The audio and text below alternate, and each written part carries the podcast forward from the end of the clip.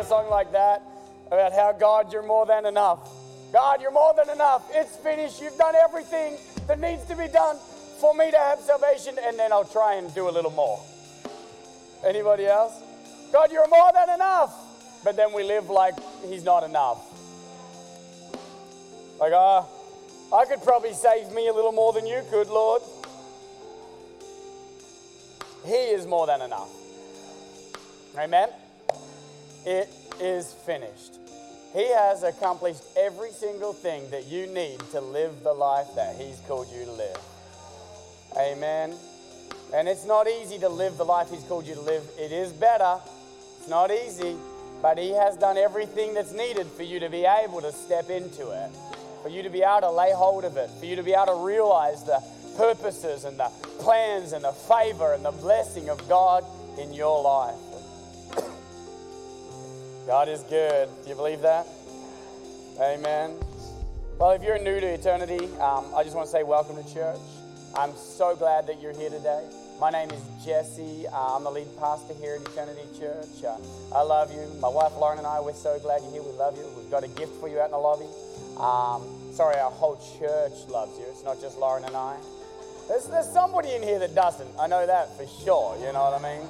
There's somebody in here who's as new as you and they're still full of hate for you, but uh, the rest of us love you, all right? So, I always say things like that, that um, in our church, I hope there's horrible people in our church. You know what I mean? Like, like legit, I hope that some of the nastiest people of Des Moines come to our church so that after a few months, they'll be a little less nasty.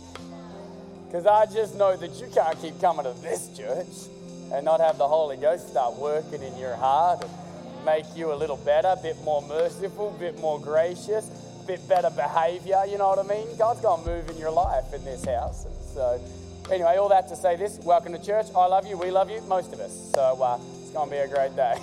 Go get your free gift out there in the lobby afterwards, and that'll be fantastic. I'm going to read to you from Genesis chapter 2, verses 1 to 5. So if you've got your Bibles, Genesis chapter 2, verses 1, excuse me, uh, to 5. And uh, that's not true. It's Genesis chapter 6, verses 1 to 5. That's Genesis chapter 6. I want to, uh, 26. What is wrong with me? Rooster. Uh, uh, Doug, do you want to just come and preach, mate? Someone else? No. All right, we can do this, all right? Genesis chapter 26, verses 1 to 5. Did I get it right that time? All right, cool, cool, cool, cool, cool. Let's read the word of God. Now there was a famine in the land, besides the former famine that was in the days of Abraham. I do love that it points this out here that this is not the same famine that Abraham went through, this is a different famine. And they both responded differently to the famine. Uh, Abraham went south and left the land Isaac went north and stayed in the land. And so uh, it says a different famine. Uh, and Isaac went to Gerar in the north, to, Abimelech, to Abimelech the king. You've heard of Abimelech. Abraham had his own deals with him. Uh, the king of the Philistines. Um, that word Philistines, by the way, is why when the Romans actually leveled Jerusalem in 70 AD, the Romans, because they didn't want the Jews to go back there and live there anymore, um, and so the Romans, they, they, they already sort of leveled it a bit, but then in 70 AD, they're like, we're going to finish the job and make sure none of these Jews come back here. And so they just completely destroyed Jerusalem and the land. And then the Romans renamed that place uh, Palestine, which means land of the Philistines. So that's interesting, isn't it?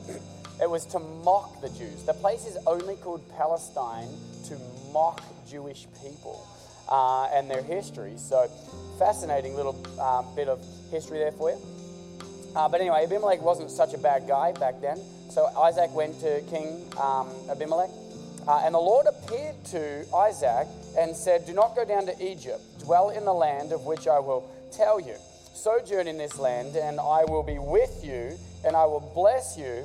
Uh, for to you and your offspring I will give all these lands. I will establish the oath that I swore to Abraham your father. I will multiply your offspring as the stars of the heaven. I will give your offspring all these lands, and in your offspring, all the nations of the earth will be blessed because Abraham obeyed my voice, kept my charge, my commandments, my statutes, and my laws. Come on, let's pray. Heavenly Father, I thank you so much for the privilege it is to be together in our Father's house. This is your house.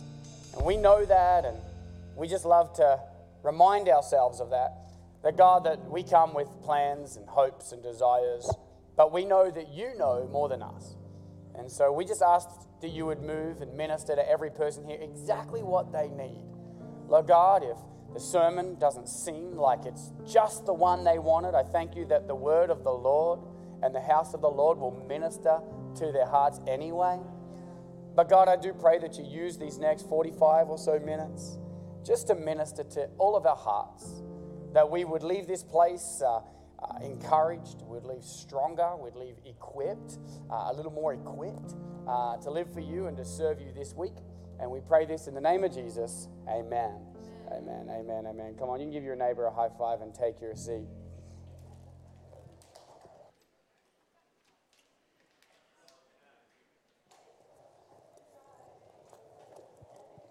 All right. This, um, this is a great chapter, chapter 26. There's, um, there's a lot going on in it. Um, but I don't know if you know this, but chapter 26 is the only chapter in the entire Word of God that is entirely dedicated to Isaac. Did you know that? There's not a single other chapter anywhere in the Word of God that is entirely about Isaac. Uh, and, uh, you know, he's, uh, excuse me, there's about 13 chapters dedicated to Abraham, his dad. Uh, there's approximately the same number of chapters dedicated to Jacob, his son. But Isaac only gets one chapter, and that is it. Anywhere else that Isaac is talked about, he is like a subplot in someone else's story. Okay? Before this, he's a subplot of Abraham's story. And uh, after this, he's the old plot of Jacob's story. And, uh, but this one chapter is the only chapter that is entirely dedicated to talking about Isaac's relationship with God and, uh, and Isaac's story and Isaac's history and, and uh, what God's going to do in his life. And so um, there's, uh, the, the chapter also has a really cool lesson in it um, uh, about friendship, and we're not going to talk about that today, but there's a, a great moment in there where we see that um, some people uh, basically tell Isaac to go and pound sand uh, and just to leave them alone. And then after a little while, they see the favor of God, the blessing of God, the goodness of God on Isaac's life. And then they say, Hey, bro, we can see the goodness of God and the favor of God and the, and the blessings of God on your life. Stay and hang out with us because we want some of that, you know. And we've all had friends like that, haven't we, right? That they're like, you can go and pound sand. And then they see the goodness of God poured out on your life, and suddenly they want to be near you again, right? And uh, but what I love about Isaac is he wasn't uh, he wasn't vindictive, he wasn't holding a grudge. He was merciful and he was gracious, and he was like, no, no drama. Come and hang out with me. And um, so there's a great lesson in there that perhaps another day we could speak. But what I want to talk about is um, the conversation that Isaac and God have. And the reason for it is it's actually the very first time that we see God speaking directly to Isaac. So, now, we, again, there was, um, there's times where God has um, spoken to someone else, and Isaac's been there. Again, remember Isaac like this subplot in someone else's story. You know, he's the one that's about to get killed in Abraham's story, um, and Abraham's got his knife up here, ready to come down and bring it down on Isaac, and God's like, Abraham, Abraham. And, uh, and so Isaac probably maybe heard God speaking to somebody else, um, but this is the first time that Isaac has God speaking to him. And so we can look at those five verses and then we're going to duck over to Romans and the Gospels as well uh, and just see what this is all about. So, so, what did God say and why did he say it? Well, Isaac already believed in God, and so kudos to Abraham for raising his son uh, in such a way that before Isaac ever even heard from God, Isaac believed in God, right?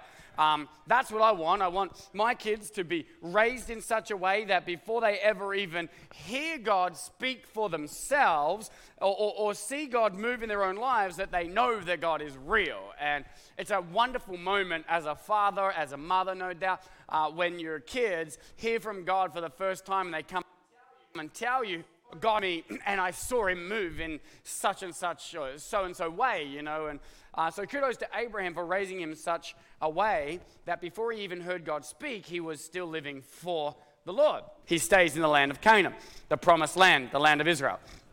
Um, then he tells him what he's going to do. He says, I'm going to bless you. I'm going to bless your descendants, just like I promised your dad. Uh, he talks about giving him the land. Uh, he talks about the land that he promised his father.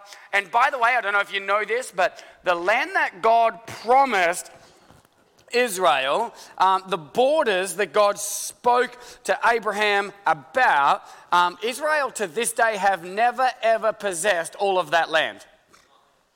Isn't that interesting? What could that mean? That God's not done. So obviously, God still has a purpose and a plan for the people of Israel and for the land of Israel. okay? And so the fact that they have never yet possessed it, but God said that they will, means that they will someday.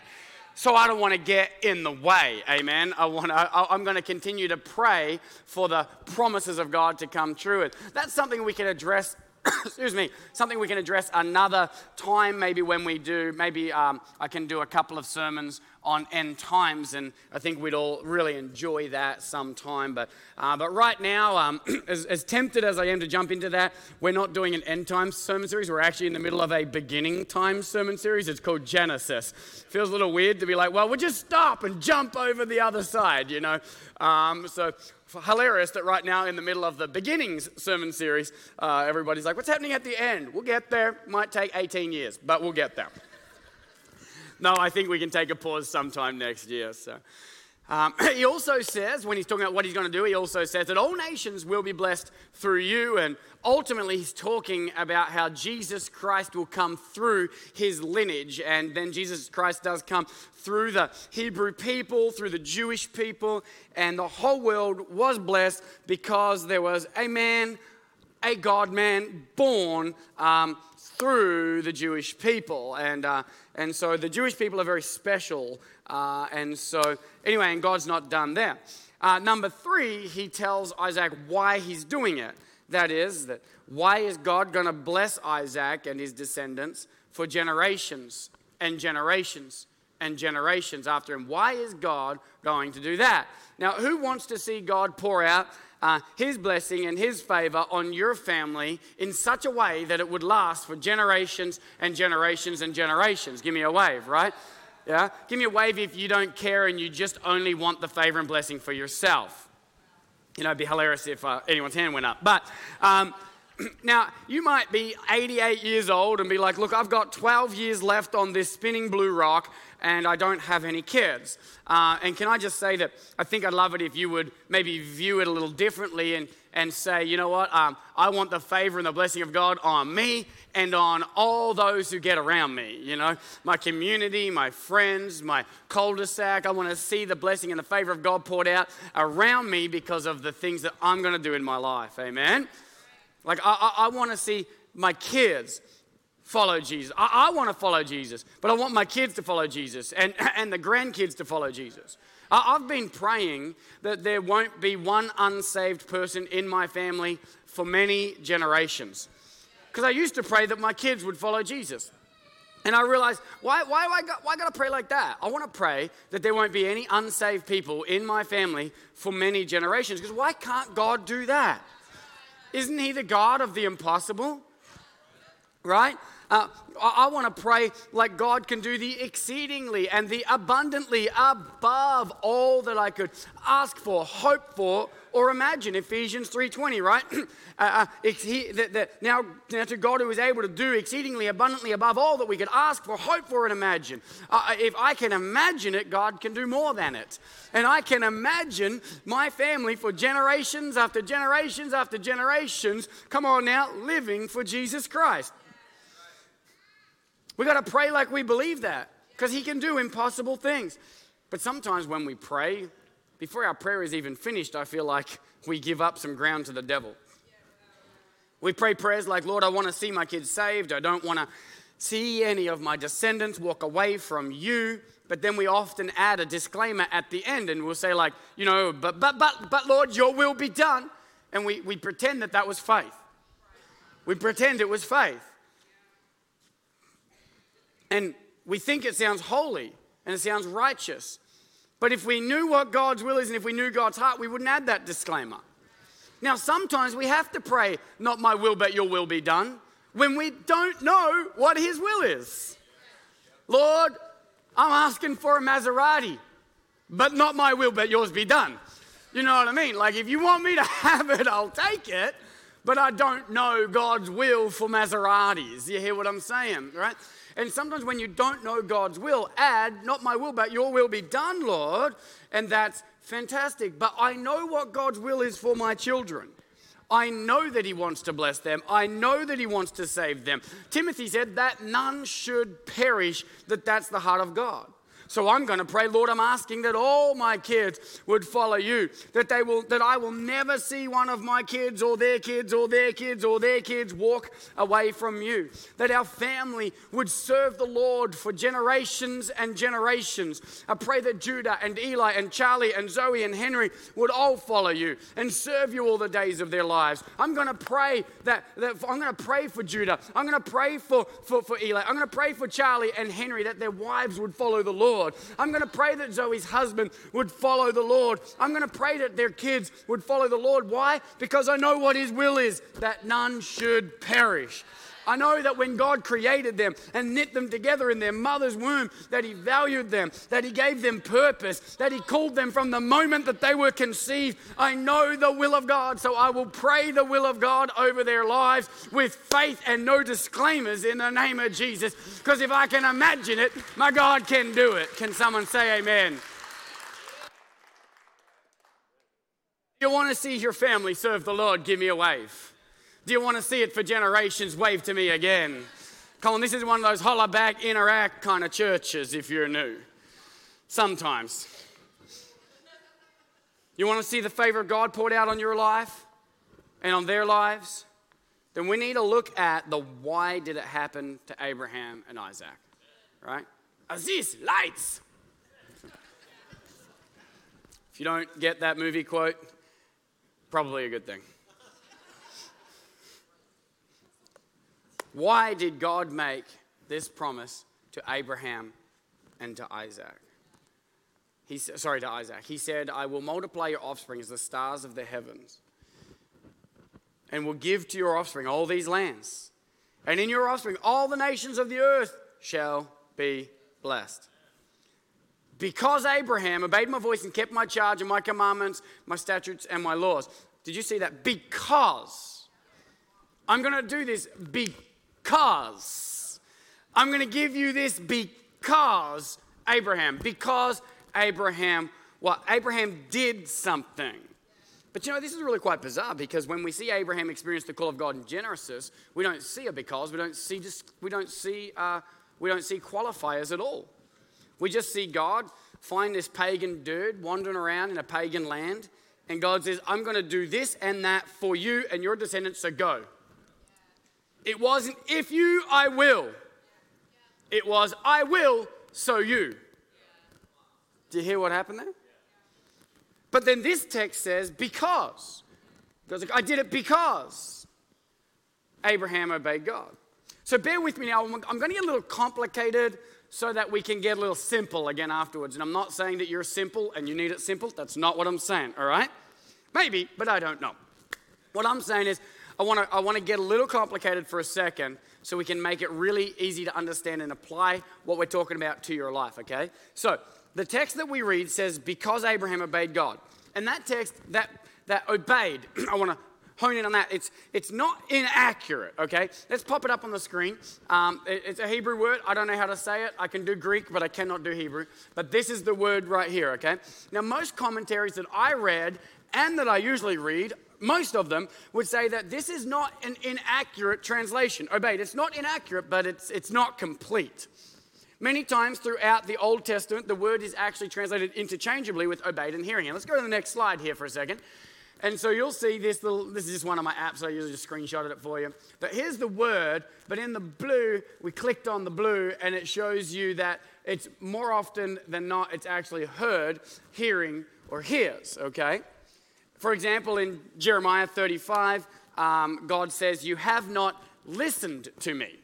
And it's the same word, but it's you have not listened to me. Okay, so in other words, it, it's not obeyed and it's not hearing it's more like you didn't listen.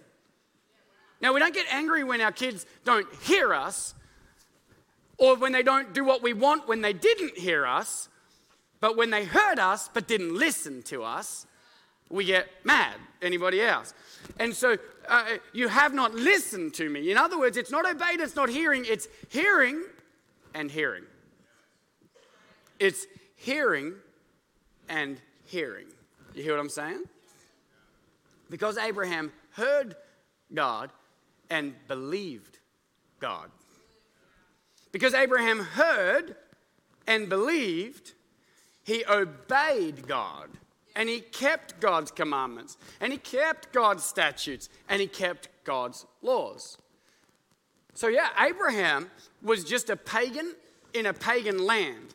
Then God comes and speaks to him and makes a great promise to him. Suddenly, God comes and says, Boom, here's what I am going to do. And Abraham didn't just hear God speak, he heard God speak.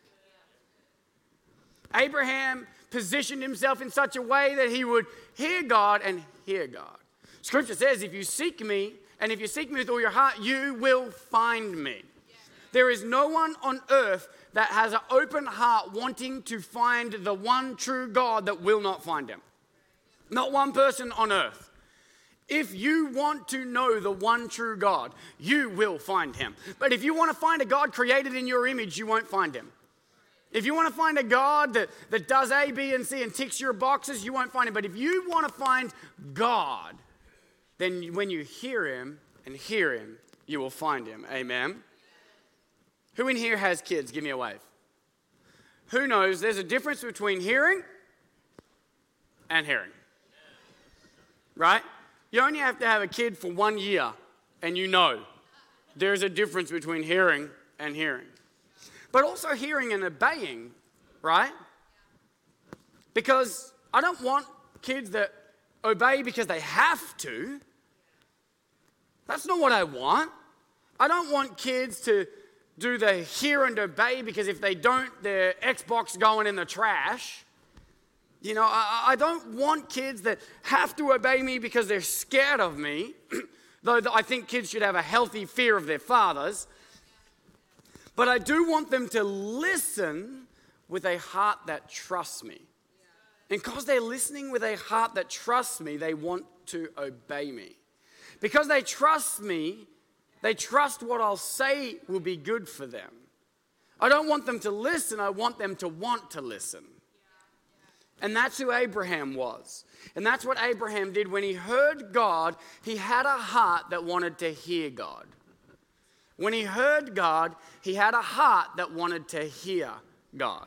And he heard it and he believed God. And that's the faith that scripture tells us God credited to him as righteousness. It's not that he was perfect or acted in a perfect, righteous way. It was that when he heard God, he heard God.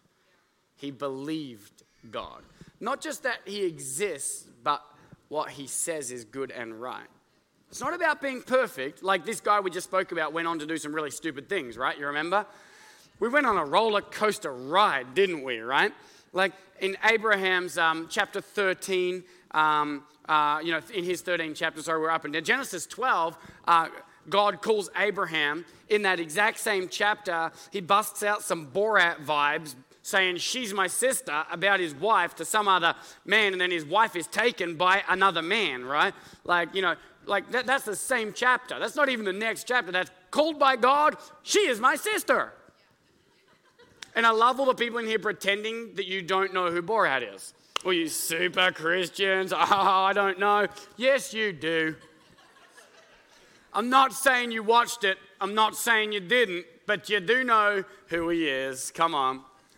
Then in Genesis chapter 16, just four chapters later, Abraham gets his wife's servant girl pregnant. Can I tell you something right now? If your wife tells you to sleep with another woman, it's a trap. Okay?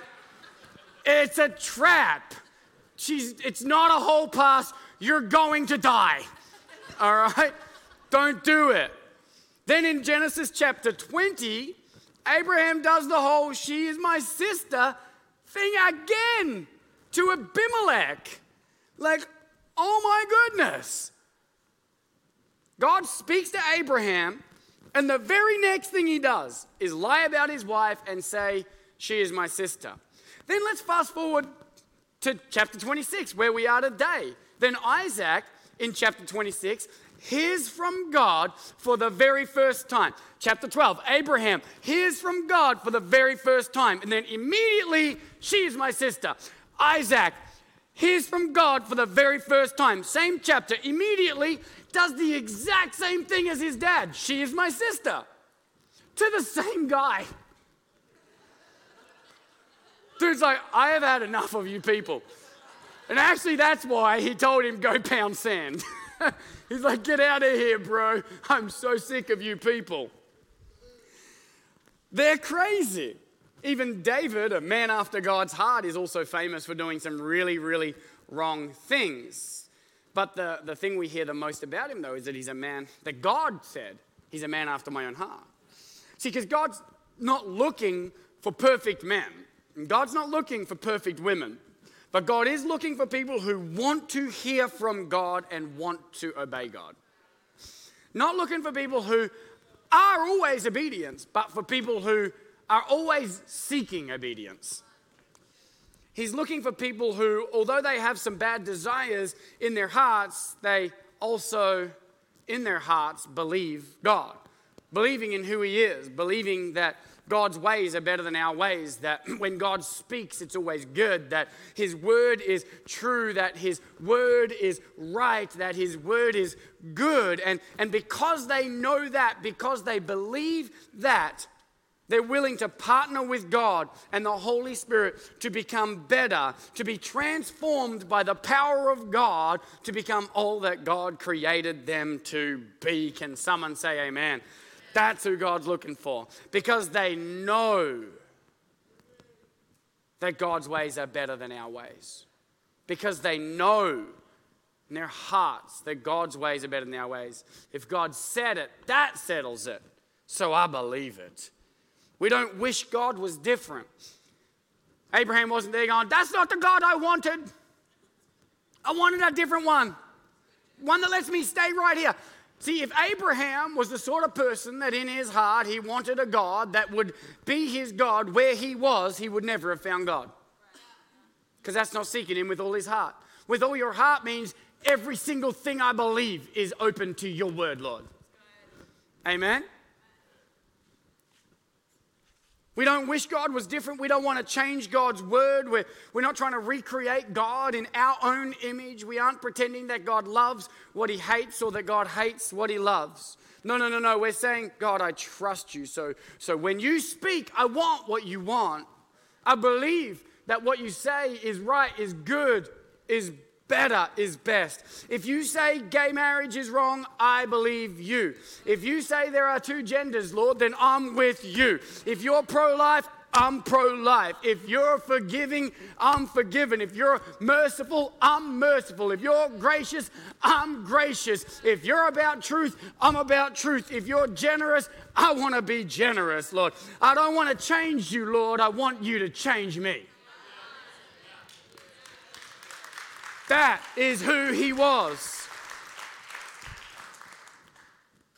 I know that I will and we will, and that all who submit their lives to you will find out quick, smart, in a hurry that even though God, your way is harder sometimes for a season, that it's always better. It's always better because we're hearing and we're hearing. God's ways are always better. So we're hearing and we're hearing. And so now, I've got three things I want to throw at you real quick. And if you're in here doubting that I can finish this service on time, you just ask Mick Cox what happened to him last night when he doubted me from the crowd. Shame landed. Oh, no, I'm just. Poor guy's going to kill me. He's actually pretty tough. His son's over there too, probably ready to beat me up just for saying it. He's just yelled out, he's not tough. But um, the point is, I was really proud of myself for landing the plane uh, pretty early. And so, um, yeah, it's a big deal if you're new. so, I got three things I want to throw at you real quick uh, before we wrap up, or before God gives me a whole new word to share with everybody, and then we're here late. But we're going to run quickly over to Romans chapter 10. Can we roll that up on the screen right now? Uh, there it is up there. Fantastic. How beautiful are the feet of those who preach good news. I love that it's quoting uh, an Old Testament scripture that says, How how beautiful upon the mountain are the feet of those who bring good news. And it's just such a wonderful statement, isn't it? Like when somebody who always brings good news is coming into your life, it, it's wonderful, isn't it? Um, but he says, um, but, uh, but they have not all obeyed the gospel. For Isaiah says, Lord, who has believed what he has heard from us? So faith comes from hearing, and hearing through the word of Christ. And I just think that it's really cool that in Romans chapter 10, in those couple of verses, we see hearing, we see believing, and we see obeying being talked about. Three points of Abraham's faith summed up beautifully in one Romans chapter. So, the three things I want to talk to you about, though, um, from Abraham and Isaac's life, um, from New Testament scripture as well, is um, um number one is position yourself to hear God. So, position yourself to hear God, okay? A lot of people will say they just wander around doing their own thing. And they're like, oh, um, I never hear from God. I'm telling you again, and I'm going to roll through this pretty quick, um, but you need to spend time in prayer and active worship. Your lifestyle's worship. Uh, I'll talk a bit more about worship in a few minutes, and that's all well and that's all good. But you do need to spend time in active worship where you are just focused just on lifting up the name of Jesus, you know? Uh, don't complain that you never ever uh, get to see your wife when you never ever go to see your wife. You know what I mean? I have people that will say to me, ah, we never hang out anymore like it's my fault. And I'm like, you have a phone too. It's a story of a old, um, an old man and an old woman driving along in the car. They have a bench seat, and the old man's sitting in the, on. Man, now I don't even know what side the driver's seat's on. Left. That was a moment, wasn't it? It's like I, I, I, need, I need a car in front of me to remember which country I'm in, you know? The driver's on the left, bench seat. And when they first got married, she always had her hand on her leg uh, her hand on his leg, or arm, they had their arms around each other. And he'd always drive, and then after a while, after many years, you know, they're old, you know, maybe, uh, I better use a really old number now that I've said that, they're 120. and, uh, and she's further over on the seat, and she starts talking about how I miss the days that we used to sit next to each other on the bench seat with arms around each other. Um, and, and he responded with, I'm still here. I'm still in the driver's seat. You're over there. And it's like that with God. We're like, I miss this, or I want this, or I want that, and God's still there, but you don't hang out with Him anymore. So don't complain you don't hear from God when you don't try to hear from God. It's like complaining you don't have a job when you don't apply for jobs. It's like complaining you don't have a girlfriend when you spend 23 hours a day in mum's basement playing Call of Duty. All right? Like, do something. Position yourself in the place where the girls are, okay? Position yourself in the place where God is. Can I get an amen, right? And so, um, so spend time in prayer and active worship. Uh, like I said a couple of weeks ago, be mindful of Him all day long. Um, uh, I would just encourage you to go and watch that sermon. Uh, what was that sermon called? It's my own sermon. I can't even remember. I just, it's just the title that matters, you know. It was basically about being in the personal presence of God. Um, and so maybe we can share a link to it online today on our social medias. Um, be mindful of God all day. Uh, be in church every week. I don't hear from God. I go to church once a month. It was called Look at Me, the sermon was, so go look for that. But people are like, um, you know, I don't hear from God, but they're in church once a month. Yeah. Where people who know the Word of God, can preach it from the stage. People who read the Word of God can get around you and pray for you and encourage you, prophesy over you, speak to you. Position yourself to hear from God. But can I tell you the most important thing you can do to position yourself to hear from God is read His Bible.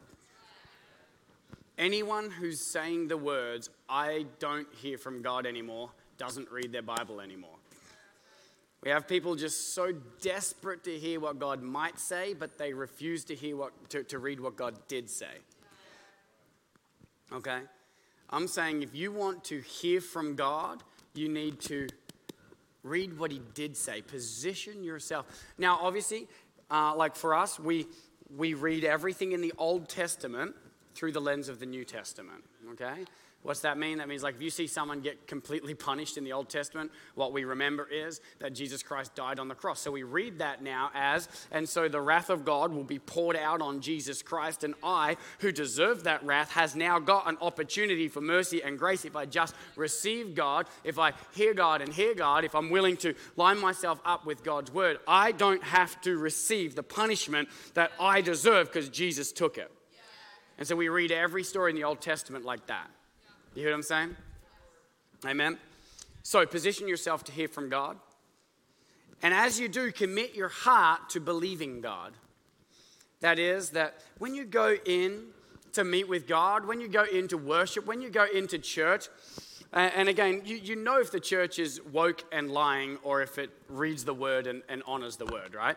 So if you're going into a church that preaches the word of God, go in saying, God, I may not always like it, but I always want it. Amen. It may not always be easy, but I know it will always be better. God, I want what you want. I'm going into this prayer time. I'm going into worship. I'm going to read your word, committed in my heart, believing that your ways are better than our ways, that your thoughts are higher than our thoughts, that your plans are higher than our plans, that you see more than I see. Isaiah 55, God said, For my thoughts are not your thoughts, neither my ways your ways, declares the Lord. For as the heavens are higher than the earth, and so my ways are higher than your ways, and my thoughts are higher than your thoughts. We've got to keep going into the word or into worship or into prayer, acknowledging this simple truth that I am not God. And I don't get to be God. And it doesn't matter if I wish that He was that or I wish that He was that. He is this. And so that's who I want to serve. That's my choices. It's not serve a God like, it's serve this God or not. And so we go into prayer acknowledging I'm not God. God knows more than I know. God has a plan, and His ways are always better than my ways. Amen. So, number one, we're positioning ourselves to hear from God. Number two, we're committing our hearts to believing God. And number three, we're going to have an attitude that is willing, not just willing, that wants to partner with God in obedience. And I say partnering with God because let's be honest, we cannot fix our lives. We're not that good. I'm not good enough to fix my life. If I was, Jesus didn't need to die. I'm not good enough to fix it. Lauren's not even good enough to fix it, and you for sure are not good enough to fix it. Come on now. Compared to her, if she can't, you can't. Can I get an amen, right? We are not good enough to fix our lives. And that's okay. There's, there's, there's great peace in that humility where we recognize that I don't have what it takes to do this on my own, but that God is available to help me. That God, when He speaks to me, will also equip me with the strength and the power that I need to overcome or to be transformed or to become what God's called me to be. So I'm going to partner with the Holy Spirit and I'm going to allow Him to help me line my life up with His Word, to line my ways up with his ways, to even line my thoughts up with his thoughts, my desires up with his desires. Can I get an amen? it's a daily choice that I'm not gonna bow down to sin. I'm not gonna. Holy Spirit, help me today. I'm not gonna bow down to sin. I'm partnering with God in obedience. I'm living a life of daily repentance. And daily repentance doesn't mean I'm so crap, I'm so bad, I'm the worst. No, no, that's just stupid. That's probably false humility because you're not that bad. But but but but it, but it's well again. There's there's one of you that maybe needs to say that, but but probably not you. It's the person next to you. All right.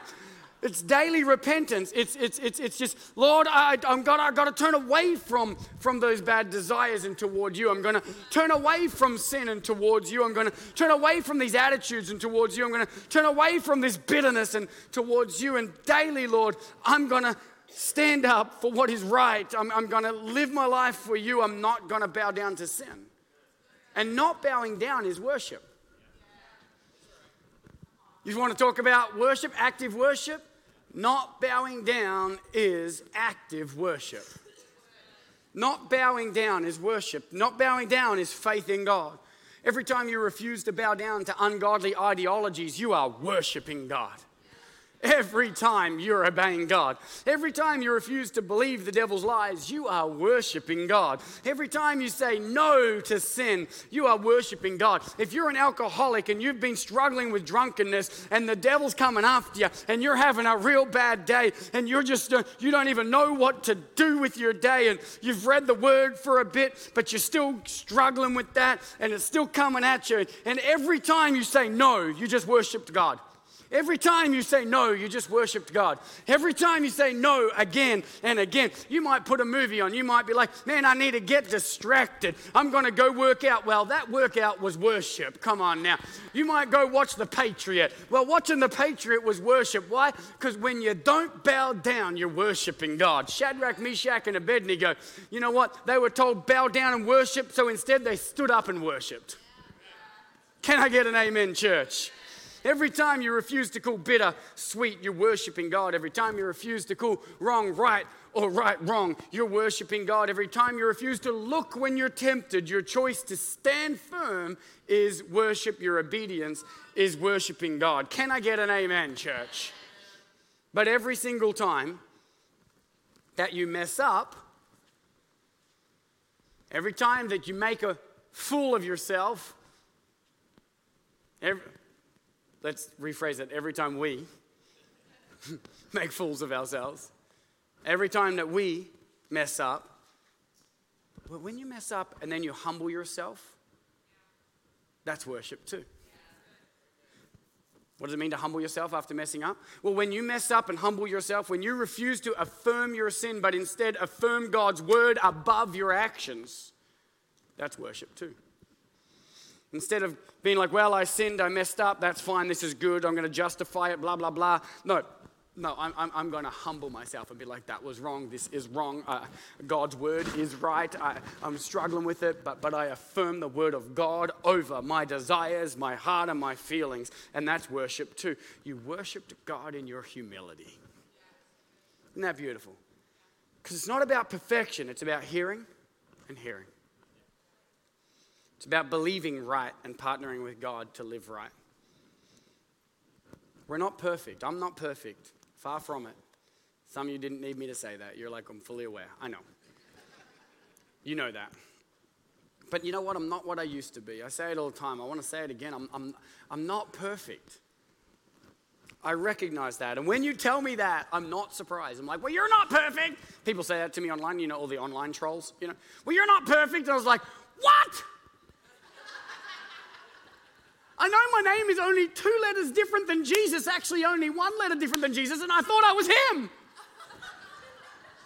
I just need to trade an E for a U. That's all it was. I'm not an idiot. I know I'm not perfect. But you know what I'm not? I'm not what I used to be. I used to suck real bad. Now it's way less. way less. Not what I used to be. I'm not where I need to be. I'm not where I'm going to finish. But I'm not where I used to be. Praise God, I'm not. I'm not perfect, but I tell you what, I'm a heck of a lot better than I was. And I thank God for that.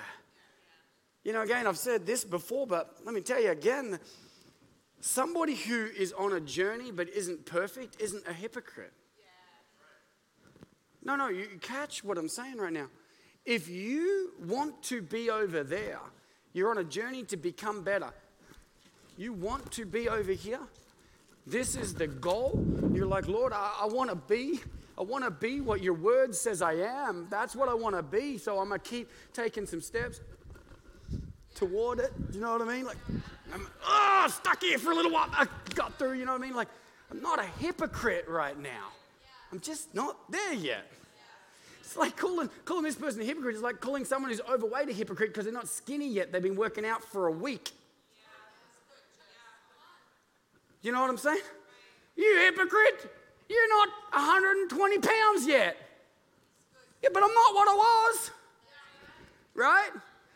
You hypocrite. You said you're going to Chicago. You're not there yet. Yeah, I've been on the road for 45 minutes. Not a hypocrite, I'm just not there yet. Give me a break. Same deal right now. Lord, not perfect, but by your mercy, forgive me for all that. Tell me how to get there. And Lord, give me the grace to get there, Lord. Come on, God, I'm hearing and I'm hearing, and I'm hearing and I'm hearing, I'm hearing and I'm hearing. God, I know that your ways are better than mine, so help me get there. Can someone say amen? so, no matter who you are, you can live a life of faith like Abraham, like Isaac, like Jacob.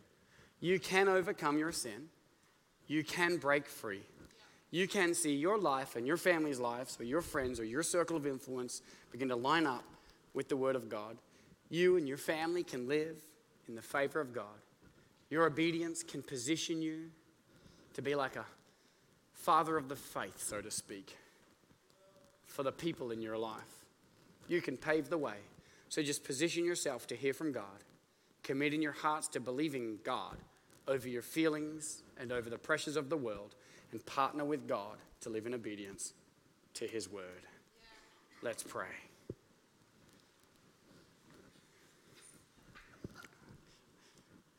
You can't stand up till the band comes out. It just gets too weird. there we go. All right. I'm going to pray for people in this place who um, sometimes we're too hard on people because they're not perfect, and sometimes we're too easy on people when they mess up. It's not one or the other. It's, it, it's I want to hear God, and I've, and I've committed in my heart that His ways are better than mine. If that's not the position of your heart, you do, God is not Lord of your life. Did you know that? If your heart's position is not God, your ways are better than mine, and I want, I want to live your way. Not I am living your way, but I want to, so please help me. If that's not the position of your heart, He is not the Lord of your life. Again, don't get me wrong. I didn't say if you still struggle and sin sometimes that He's not Lord of your life. I said, if you want to become what God said, then He's Lord of your life. If you want to live according to His word, then He's Lord of your life. But if you don't care, if you want to justify yourself, then He's not. And sometimes when we justify ourselves, it might feel better. It does feel good, right? When you get in trouble and you're like, yeah, but ABC and you feel a little better for a moment, but you know you were wrong and you lied. What we want to do is just accept the grace and mercy of God for our mistakes and ask for His help to do better tomorrow. And that feels much better. So I'm actually going to spend a moment right now, just before I even pray for everybody else, and I want to offer you an opportunity to give your life to Jesus Christ. I'm going to offer you a moment, an opportunity to recommit your life to Christ. Last night, I think it was uh, nine, eight or nine people. Today, there'll be people in this service and in the next. There's people in Audubon and Oelwein that are going to be praying with us as well. Hi, guys. Love you. You're amazing out there, by the way. Love what God's doing. Um, so I'm going to pray a prayer right now. I'm going to pray it one line at a time. And if you're away from God, maybe you used to be committed to living for Him, and today you're like, you're not. Well, I want you today to recommit your life to living for Him by praying this prayer with me. I'm going to say it one line at a time, and I want you to repeat it back to me one line at a time. Not to me, sorry, with me, one line at a time. Uh, and there's also people in here who have never had a personal relationship with Jesus Christ. And so I'm going to, and I want you to pray this prayer as well. But because we love you and we don't want you to have to like speak this out in front of a you know a few hundred people on your own, um, we're all gonna pray it together. So everyone in the room, on stage, front row, back row, and everyone in between, could you all just pray this prayer together out loud? so that nobody's praying it alone? Yeah? Cool? Awesome. I love doing this anyway. Every time I pray this prayer again, I feel like I'm just reminding the devil, can't touch this. Nah, nah, nah, nah, nah, nah. You know, I feel like I'm just reminding him. But anyway, sorry, that's one of the, the new Hillsong songs. And um, so here's what I want you to do I want everybody to pray this prayer with me together. And especially those who are away from God come back, and, and also those who have never had a personal relationship with Jesus Christ. Pray this prayer with me as well. And you're committing to God that you're going to live for Him from now on. You're receiving His mercy and His grace, and you're asking for His help to become all that He designed you to be. Thank you so much for listening to this message. If you enjoyed it, please check out our other episodes. If you would like to connect with Eternity Church, be sure to go to myeternity.com or follow us on Facebook and Instagram at myeternity church. We'll see you next week. Love you heaps.